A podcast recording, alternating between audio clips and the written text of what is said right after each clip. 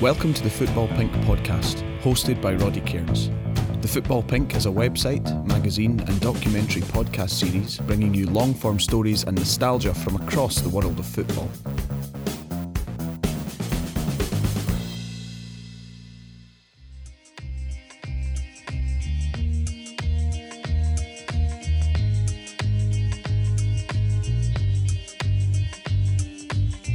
In the modern history of Northern Irish football, the name of David Jonathan Healy looms large. The little striker is one of those players who is most closely remembered in the green and white of his nation, rather than the colours of any of the clubs he played with. It's the outcome of an international career that saw him become his wee country's top international scorer of all time by a furlong, and its fourth most capped player. Along the way, there were plenty of special memories created for the Green and White Army, foremost among them being two magical nights at Windsor Park in the mid 2000s. Strap in for the story of David Healy, Northern Ireland's big game hunter. It was, quite frankly, the group of death. Northern Ireland had their work more than cut out for them. Unbelievable. Absolutely unbelievable. The scenes at the final whistle, unreal. Never forget it.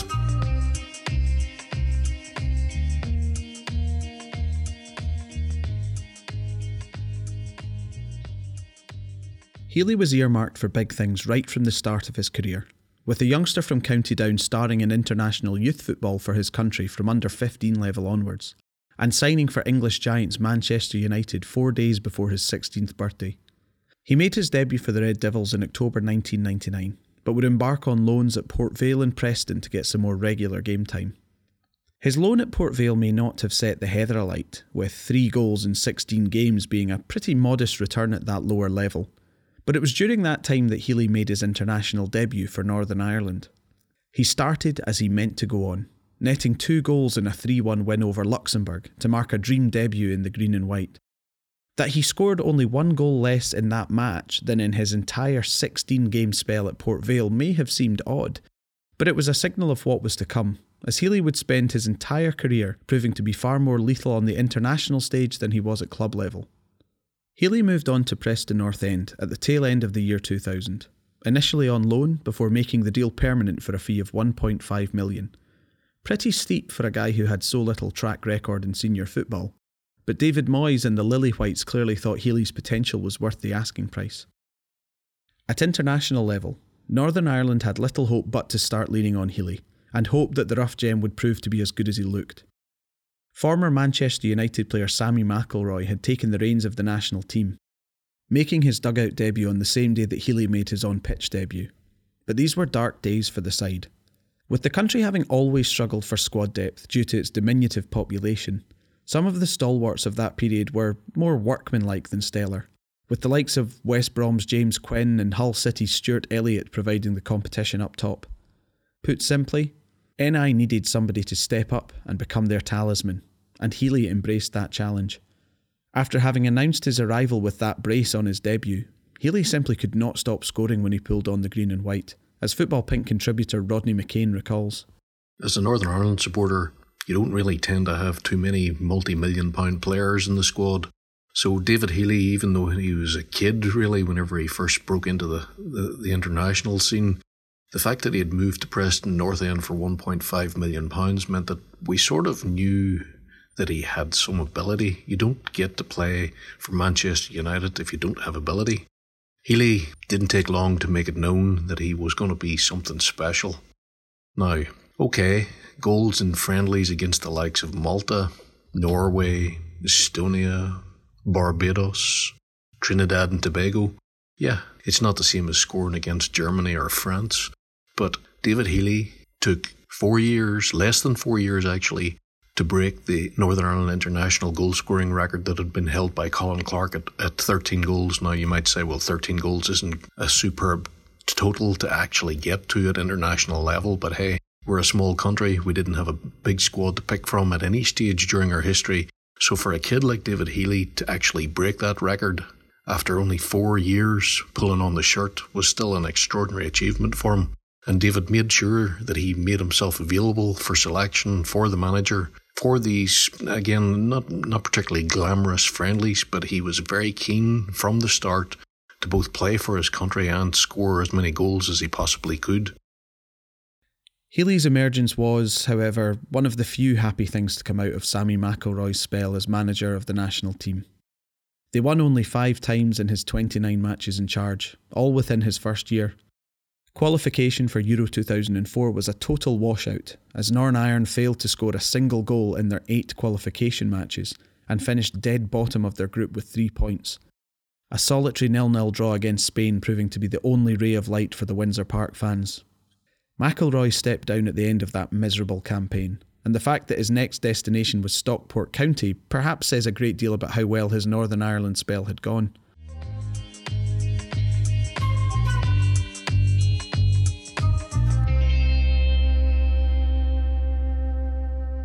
In early 2004, former Wimbledon legend and Wycombe Wanderers manager Lawrie Sanchez was appointed to the Northern Ireland job. London born Sanchez, who had won a handful of international caps for the side in the 80s, had one task above all else get the team scoring. If there was one man he could rely on in that regard, it was David Healy, and the early signs had been good with Healy's form on the Caribbean tour. The draw for World Cup 2006 qualifying was not exactly promising, as Northern Ireland were pulled out of the hat with England, Poland, Austria, Wales, and Azerbaijan. Whilst the presence of near neighbours England and Wales would certainly add intrigue, the chances of Northern Ireland taking one of the two qualifying spots were always pretty slim. However, Sanchez would be aiming to at least avoid the embarrassment of another bottom of the table finish, and the Windsor Park fans would demand to see some goals and some victories. There's no denying that there was one fixture which stood out a mile above all the others. England, they were the team that everyone wanted. Come on. The old rivalry, well, it's a one way rivalry, admittedly. I mean, the English are too big and too powerful to ever consider Northern Ireland as anything other than a little annoying little brother. However, the excitement in the country at being drawn in the same group as England for the 2006 World Cup qualifiers was absolutely palpable.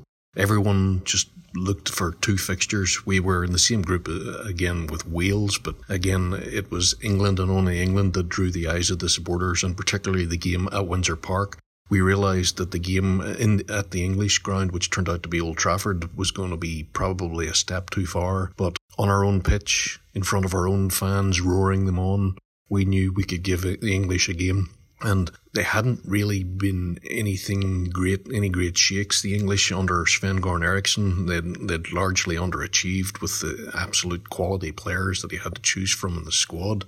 It should also be noted that there was and to a degree still exists resentment against England and to maybe a slightly lesser degree Scotland over the dissolution of the old home international championships, which basically gave Northern Ireland and Wales the chance to square up against England and Scotland once every year.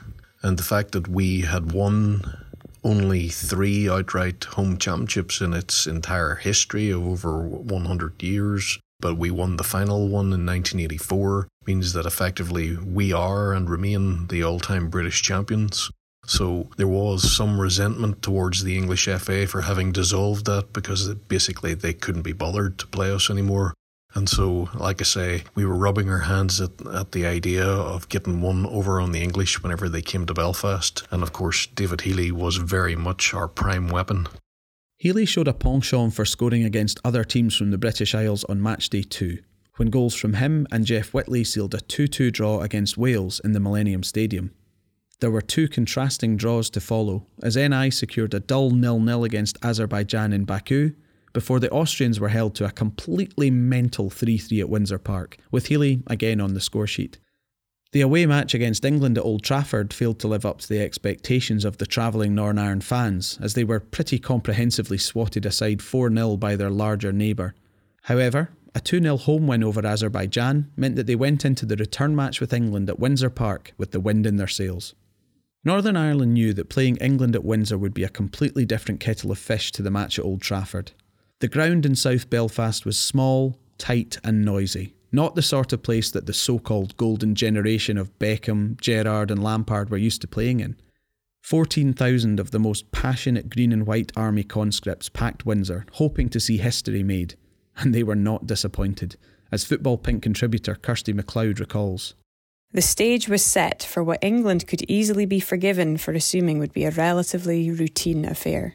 Their opponents were ranked 116th in the world, and their recent win against Azerbaijan had been their first in four years. But Northern Ireland were on the up.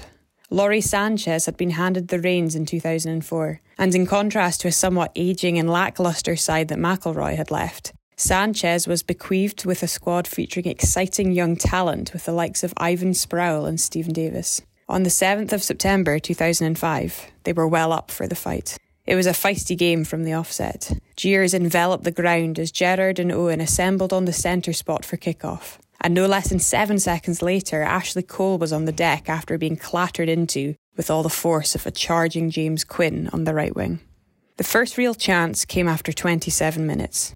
A high footed, studs on show challenge from Davis earned England a free kick right on the edge of the box.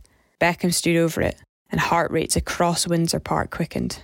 A trademark, sweetly hit shot curled over the lines of defence and bounced agonisingly off the corner of post and crossbar. An overhead effort from Michael Owen on the half time mark was gathered then into the arms of Taylor. England's frustration was evident, none more so than on the face of Wayne Rooney. He was having a miserable time. Booked for raising his arm in a challenge against Gillespie, and so ruled out of the following qualifier against Austria, growling at being placed out of position on the wing, and shrugging away teammates at halftime who endeavoured to calm down the number nine. The crowd loved it. Nil nil, and Northern Ireland were more than holding their own. The game is known for its second half, so let's jump straight there, to the 74th minute to be precise. Paul Robinson, under pressure from a high Northern Irish press, hurriedly cleared the ball from his box into the middle of a park to a waiting Stephen Davis. Davis coolly collected and then, spotting a running Healy on his right wing, landed a beautifully weighted pass into the striker's path. Healy controlled, ran with it, took a step, and then launched the ball past a helpless Robinson into the far right hand corner of the net. The stadium erupted. England were dumbfounded. Twenty minutes later, the final whistle went and the green and white army roared. History had been made, and David Healy had been right at its centre. A first victory against their rivals from across the sea since 1972. A statement win for Sanchez. A chance for Healy to go from top scorer to living legend. Footballing moments don't come much better than that magical night at Windsor Park, with Healy's goal most probably representing the most important of his 14 year professional playing career. It was the highlight of a qualifying campaign that represented a moderate success for Northern Ireland.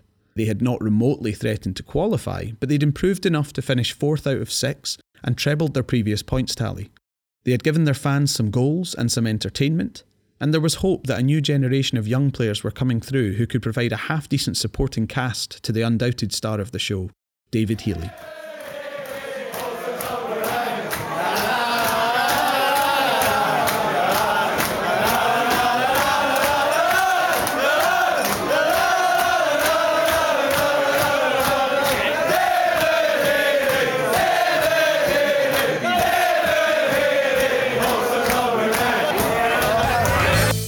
The Football Pink, we understand the passion you have for your own icons of football.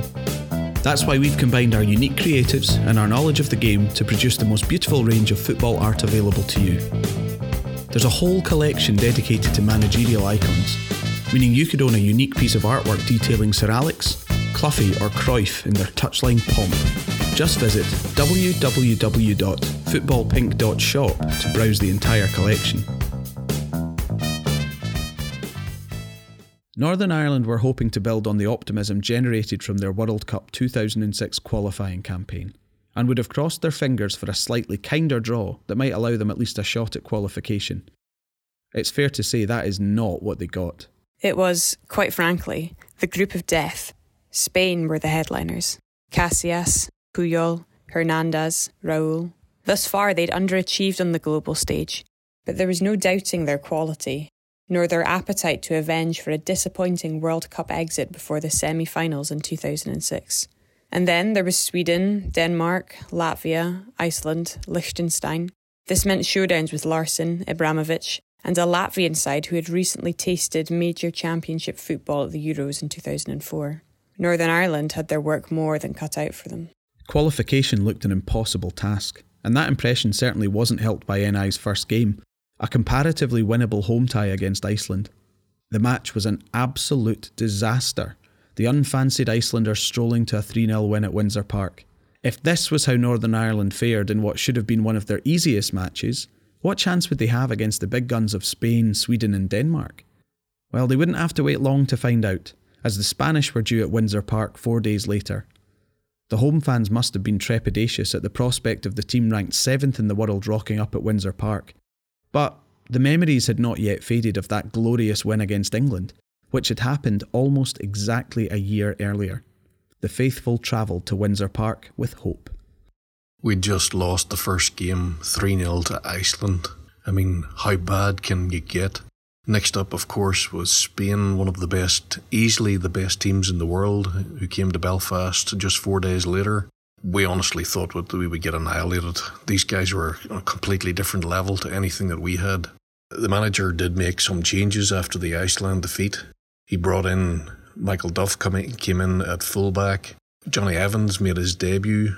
Kyle Lafferty came into the starting lineup. However, those changes looked to be null and void whenever Xavi volleyed Spain in front, and it looked like, hey, it's going to be how many they score. Thankfully, Xabi Alonso made a terrible hash of letting a ball in the area bounce some minutes later, and David Healy, ever the poacher, was quick to nip in and embarrass the Spaniard by levelling for Northern Ireland. It set the ground alight, people jumping and going completely bananas because we honestly didn't think that we would get close to the Spanish goal. Then David Villa, showing what a great striker he was, puts Spain back in front actually against the run of play. And you're thinking, ah, so little, so late, it's going to be one of those nights where we do all the hard work, look like playing well and scoring, and they come and steal the points. However, David Healy had other ideas and he equalised with an absolutely fantastic thumping shot from a Sammy Clingan free kick, which was clearly a move that the two guys had worked straight off the training ground. Clingan taking the free kick quickly and short right across the edge of the area, and David ran onto it and thumped it home with his right foot. Fantastic finish, gave the goalkeeper no chance. And whenever you're talking about a goalkeeper like Iker Casillas to give him no chance, shows you how good a shot it was. We thought that was as good as it would get. Hey, 2 2, we'll take that. David Healy had a different idea. Raul hit the hit the woodwork, and you're thinking, ah, just hold on, guys, hold on. And then, ten minutes from time, we hit them on the break. Ball's cleared up, bounces over the halfway line. David Healy's running through, gets to the edge of the area, the ball's still bouncing. Casillas off his line. Healy lobs him. Unbelievable.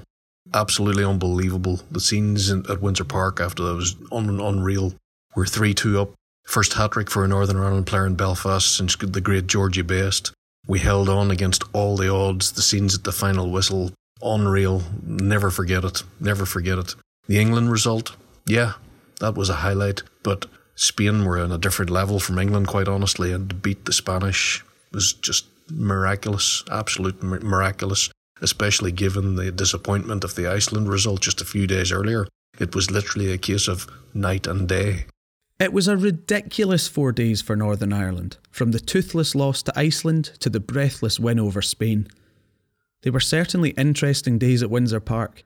The question was whether they could build on the result, or whether they would revert to type in the matches that followed.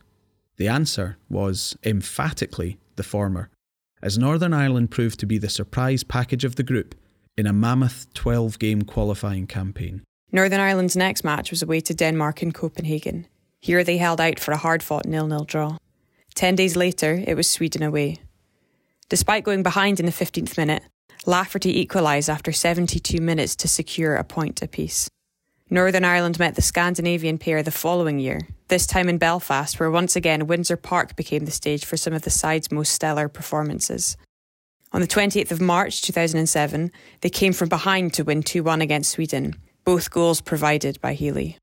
Then in November, in a match almost called off before kick-off due to torrential rain, Northern Ireland battled against the Danes, with the ball often being held up in puddles of water on the pitch. Northern Ireland found themselves behind again, this time with a 51st minute impressive solo effort from Arsenal striker Bendtner. But 10 minutes later, Warren Feeney replied with a header. And glory ultimately went to Healy. His strike sealed the deal with 10 minutes to go to keep just alive Northern Irish hopes of qualification. Healy simply could not stop scoring throughout that campaign. He followed the hat trick against Spain with another one against Liechtenstein, making him the first person ever to score two hat tricks for his country. There were doubles against Sweden and in the return against Liechtenstein, and a key winner in the home victory over Denmark. All in all, Healy scored 13 goals in that qualifying campaign. 13. This was for a team that, just a few years previously, had failed to score a single goal in an entire eight match qualifying group stage. It's very difficult to put into context just how incredible those numbers are, but we'll try.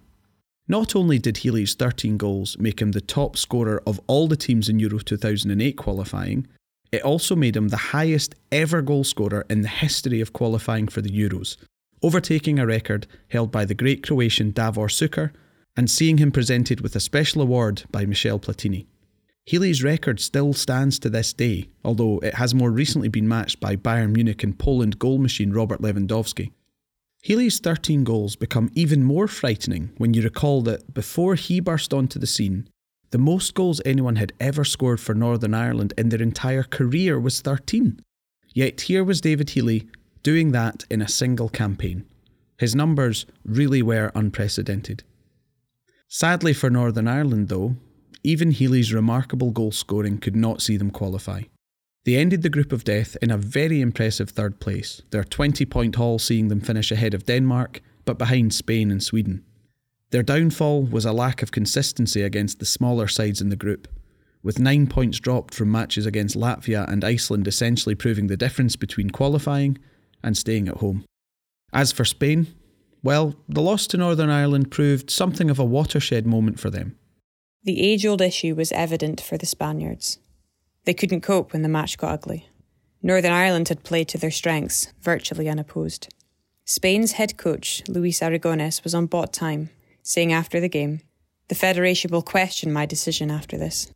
Remarkably, he would survive the onslaught of fury back home and remain entrusted as the man to reverse the stagnation. Aragones was quick to initiate some minor personnel tweaks, albeit with major consequences. There was a marked change of mentality as well as a passing of the old guard. The Barcelona Real Madrid duopoly over national team selection was discarded, opening more avenues both outside and inside Spain. The likes of Villarreal, Getafe, and Espanyol began to make more regular contributions to the national side. Cesc Fabregas was met with open arms from Arsenal, a disciple of Arsene Wenger's own possession based philosophy in London. Fernando Torres would be phased into the national side at the expense of the legendary Raul. In fact, Raul would not pull the red of Spain on again after that night in Belfast. Aragones had come to a head with the fractious icon who had become a problem within the camp. A watershed moment for Aragones and the national side. Get it wrong, and there was no coming back.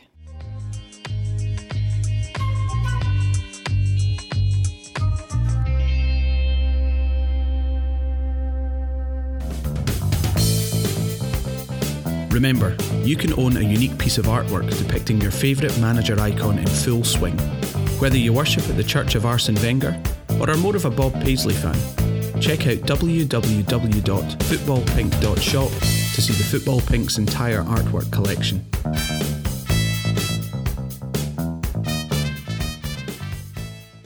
All in all, David Healy won 96 caps for Northern Ireland and scored 36 international goals, making him the nation's all time leading goalscorer by a country mile.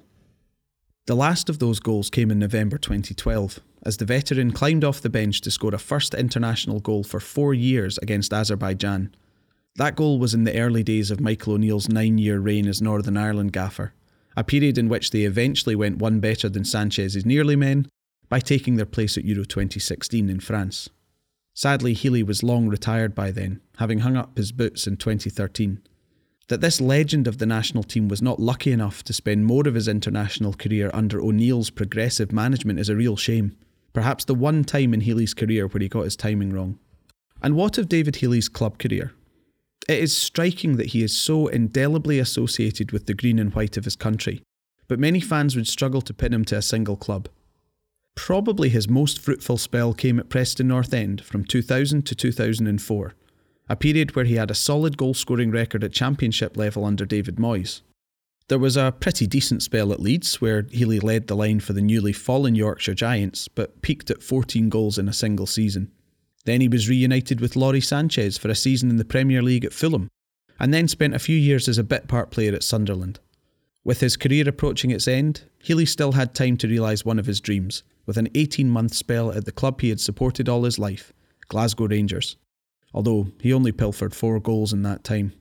Healy's club career then was solid enough, not to be sniffed at. But why was there such a marked difference between what this man achieved in the green and white of his country and what he achieved in the colours of the many clubs he represented throughout his career? Listen, David Healy really never had the same career at club level as he did whenever he pulled on the Northern Ireland shirt. At times you could say, well, that's sort of difficult to understand because international football should be a level above club football. But whenever you think about it, for a country like Northern Ireland, whenever you've got a, basically a superstar at international level like David Healy, you form the team around him. And that's something that he never obviously enjoyed at club level, um, where he was just another one of the team members. At international level for Northern Ireland, David Healy was the star player. Latterly, he was joined in that level by Steve Davis, who's an absolutely wonderful technician in midfield. But up front, David Healy was the man. He admitted himself that he actually enjoyed playing for Northern Ireland more than for any of the club sides that he actually played for. And you could say that perhaps the Northern Ireland managers recognised that David Healy was an outstanding striking talent and they simply built the team around him to try and get the most out of him, get the ball into the areas in, in areas where they recognised that, that he could do what he did best, which is simply putting it in the net. You don't get a golden boot at international level unless you're one hell of a striker. David Healy was. He'll never be forgotten about by the Northern Ireland fans. He did us proud many, many times in, the, in that green shirt, many, many times. Healy was everything for Northern Ireland during his 13 year career at international level. First, the great white hope for a new generation, bursting onto the scene with a brace. Then, the shining light, offering threat and quality in an otherwise poor side. Finally, the talisman, a bona fide legend in a side which slayed the best the world had to offer and very nearly achieved the unthinkable. When he retired, he left a legacy to rival any of his countrymen. Special memories, powerhouse performances, and, above all, goals. You have been listening to the Football Pink podcast. For more stories like this one, please subscribe to the podcast and visit footballpink.net.